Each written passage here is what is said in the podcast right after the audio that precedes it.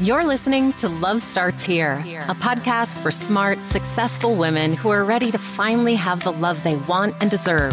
Whether your relationship status is single, dating, or it's complicated, this podcast is exactly what you need to take your love and life to the next level. And now, here's your host, certified love and life coach, Melissa Snow. Hello, friends. Welcome back to episode number 31 of Love Starts Here. My name is Melissa Snow, and I am your host. Today, we are talking about whether or not you are actually prepared for love. I know this sounds really kind of silly and obvious for those of you who are like, hell yeah, I've been waiting my whole life for this. But if you're anything like me and you have attracted a series of bad relationships, men who weren't right for you, men who weren't that nice to you, men who weren't trustworthy, whatever it is, odds are you're probably really well prepared for the next relationship to not work out. But are you really prepared for the next relationship to be everything that you want it to be? Are you really open to the possibility that the next one won't hurt you, that the next one won't lie to you, that the next one won't be too good to be true? Are you really open to that and prepared for it? Most of us spend our lives wanting it. We see it on TV, we see it in movies, we see it on social media, and if we're lucky, we see it in our own families. But most of us are led to believe that it will just happen, right? If you think about how it goes in the movies and on TV and in most of the stories that we read, nobody has to do any prep work for the relationship. They just happen to be in the grocery store looking at frozen peas at the same time as the man of their dreams happens to be in the grocery stores looking at frozen peas, and the rest is history. So we're taught that we don't have to look for it. We don't have to prepare for it. We don't have to be ready for it. We have to just wait for it to happen. And at this point in your journey, you probably are starting to realize that that actually couldn't be further from the truth. Because if it was just going to happen, it would have happened by now in a very different way than it has happened. So a lot of my clients will come to me and they'll say, I just want someone to spend my life with. I just want affection, maybe some romance now and then. But if we're being really honest, you could probably find all that tomorrow. You could find someone to spend time with. You could find someone who would be affectionate, and you would find someone who could be romantic once in a while. But that's really not all you want. You want it with a certain type of person who has certain qualities, who has certain values. You want someone who compliments your weaknesses. You want someone who's going to be honest with you about the way that he's feeling, even when it's hard for him. You want somebody who's going to pay attention to what you like and what you don't like and make an effort to do more of one and less of the other. And if you're ever going to have the kind of love that you really want, you have to make sure that you're ready. You have to make sure that you're actually prepared for it.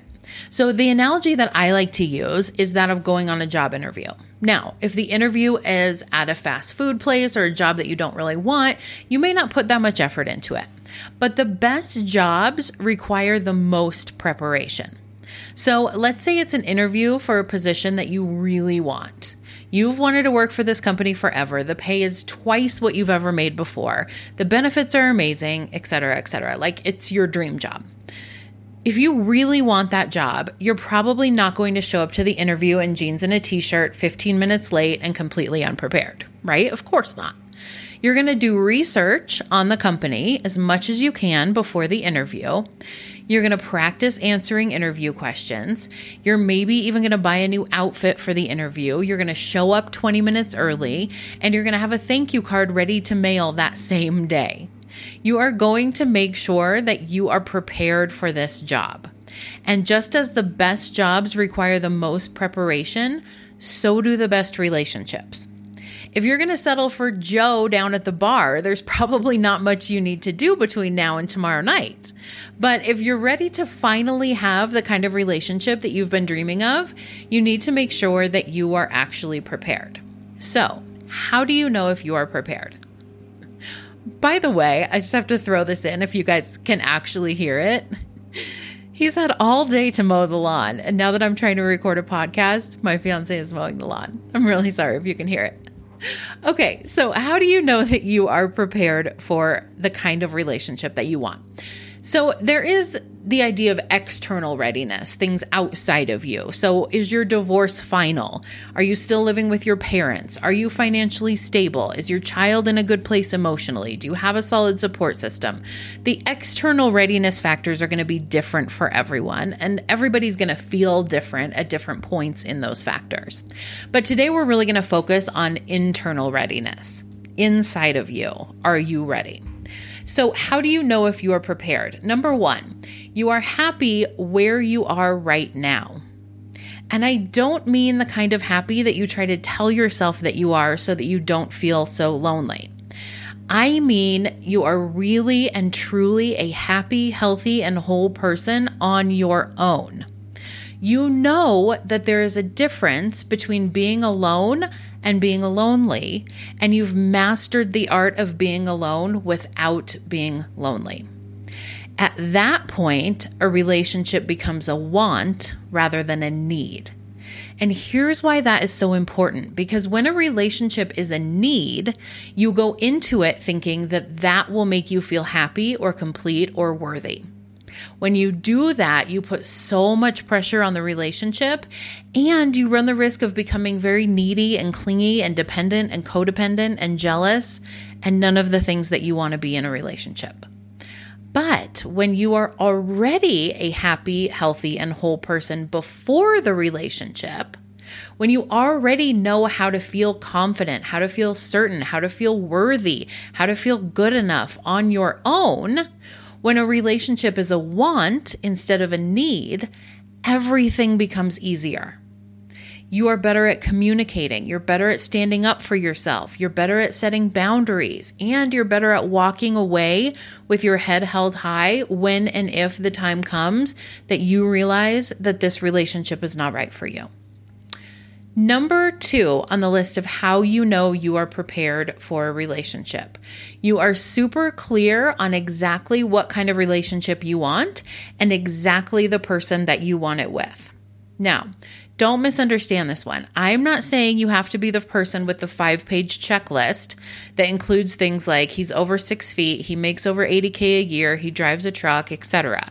In fact, if you do have a 5-page checklist like that, that is probably a sign that you are not ready for this kind of a relationship.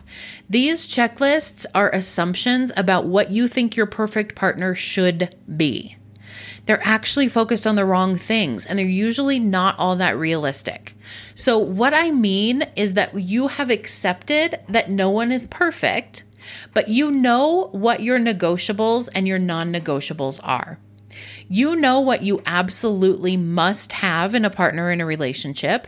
You know what you absolutely can't stand in a partner in a relationship.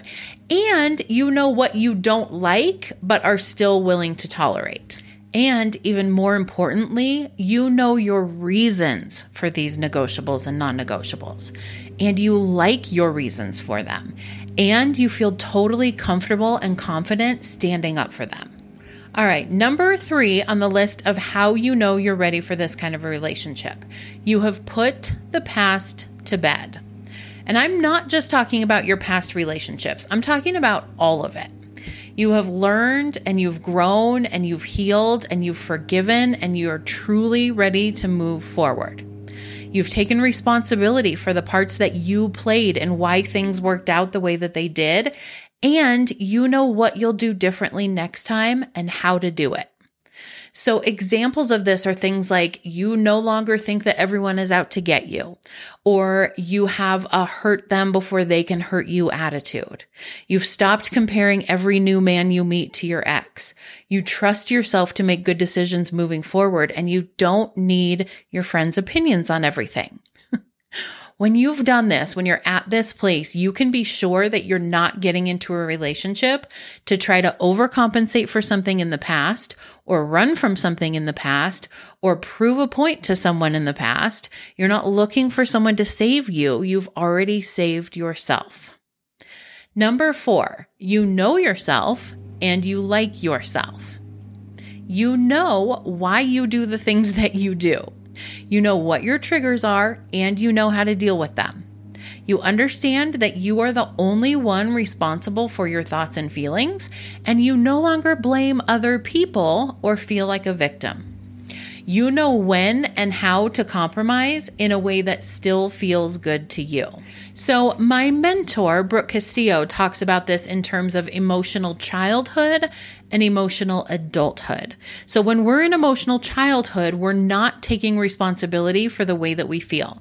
We're blaming everything else and everyone else for how we feel and for the results that we're getting in our lives. In emotional adulthood, however, we take full responsibility for how we're feeling, no matter what someone else is doing or saying. We take control of our thinking, of our feelings, and we don't blame other people for the results that we're getting. So if you are in emotional adulthood, you know that you are ready for a relationship like this. And number 5, you are willing to take your time before jumping into another relationship. I don't know about you, but I have had plenty of relationships that could be summed up like this. Oh, you like me? Great, we're together. This is not the sign of someone who is prepared for a good, healthy relationship. This is the sign of someone who is trying to fill a void. Someone who is lonely or doesn't feel good enough, or someone who's trying to prove something to themselves or their ex or their parents. When you're actually prepared for a relationship, you understand that these things take time. You actually want to take time. You actually want to take it slow and get to know someone and really decide if they're a good match. And you're willing to say, you know what? I don't think that this is where it's at. You're not just desperate to cling to a warm body or the next person who tells you that you're pretty. So as you're listening to this, I'm guessing there were at least one or two that you heard that you were like, I may not be prepared in that area. So first of all, here's the thing. No one is ever in perfect condition for a relationship. Thinking that you have to be 100% healed or love yourself 100% before you can have a happy and healthy relationship is a completely unrealistic expectation. So that's not what I want you guys to hear me saying. We are all a work in progress all the time. And sometimes relationships can actually help us move forward in a lot of these areas. But you want to at least be on your way first. So to use another one of my favorite metaphors, you want to move all of the big furniture in yourself, and then he can come over and help you carry in the boxes or the plants or the pictures. So if you're being honest with yourself and you know that you're not really anywhere close to being ready, that's totally okay. And a good on you for being able to recognize that. There's nothing that says that you have to be prepared by a certain age or a certain stage in your life. You don't have to put pressure on yourself. It's never too late to start preparing for the relationship that you really want. There is no shame in staying single. And in fact, knowing that you're not prepared for a relationship is actually a huge sign of emotional maturity. Otherwise, you just keep getting into these relationships, even if you aren't prepared, and your relationships will continue to be full of conflict and drama and mistrust and loneliness and hurt and confusion. And I don't know about you, but I would take being single over that any day.